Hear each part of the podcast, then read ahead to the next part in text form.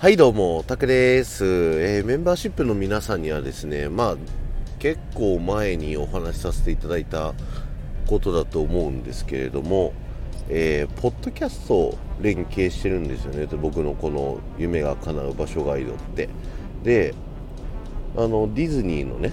配信とかが結構検索とかで引っかかるようになってきましてですね、あの例えば Spotify 開いてもらってディズニーって打つとねかなり上の方に僕のチャンネルが出てくるようになったりだとかあとはあのー、ポッドキャストランキングっていうね、あのー、外部の方が調査しているホームページがあるんですけどそれの Amazon ポッドキャストランキングだとですね僕のラジオ全体の280位になったらしいんですよ。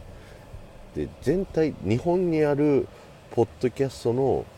うちの280位って結構すごい方らしくって。でね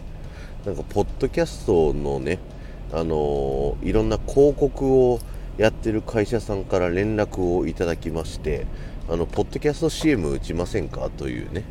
あのー、話をいただいたんですよ。ほうと思ってあのちょっとやってみようかなっていう風になって今あの作業をねしてる最中なんですけど何するかっていうとまずポッドキャストの CM を作るっていうねあの作業が必要になってまいりましてですねそれを、え